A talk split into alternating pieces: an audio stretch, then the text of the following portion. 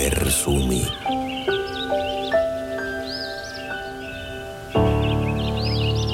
Tyttö ja taikakukka.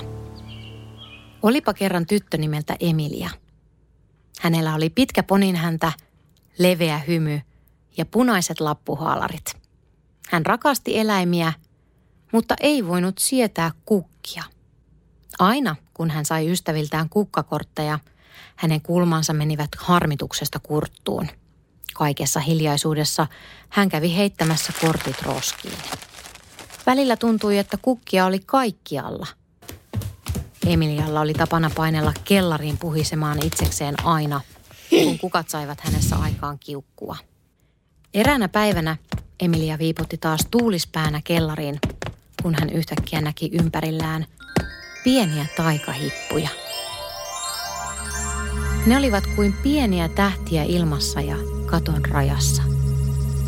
Hänen silmänsä osuivat ikkunalaudalle – jossa istui kukka. Se todellakin näytti istuvan siinä ja tuijottavan häntä. Emilia säikähti niin, että meinasi lentää pepulleen sängyltä, johon oli istuutunut näkyä ihmettelemään. Hei, mitä kuuluu? sanoi kukka. Öö, puhunko minä kukan kanssa? Joo, olen tarkkailut sinua. Sinulla on tapana heittää kukat aina hukkaan. Miksi? Haluatko todellakin kuulla? Haluan.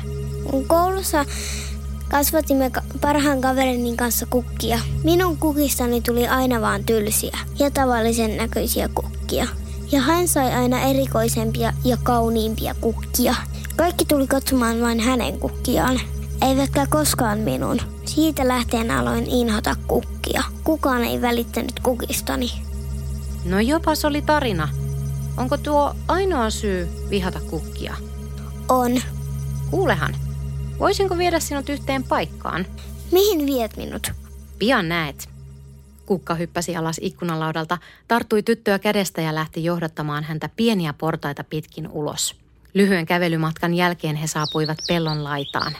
Tännekö halusit tuoda minut? Miksi? Täällä on paljon ampiaisia.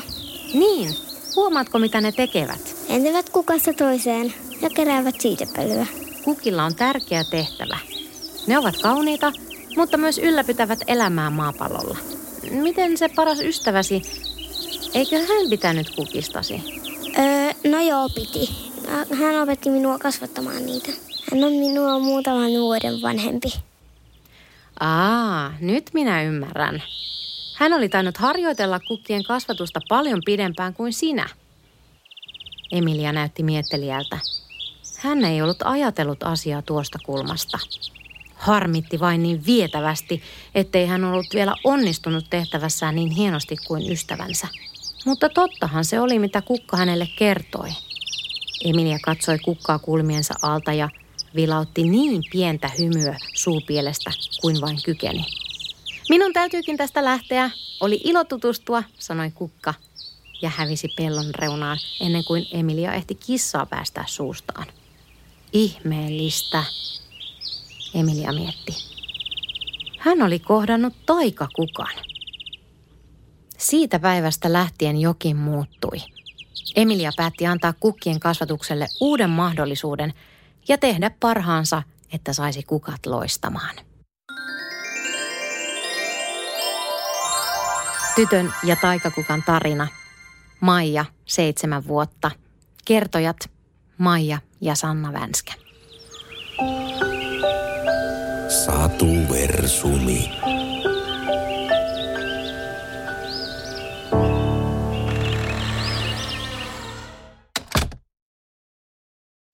Mitä tapahtuu, kun yhdistetään lasten tarinat ja tekoäly?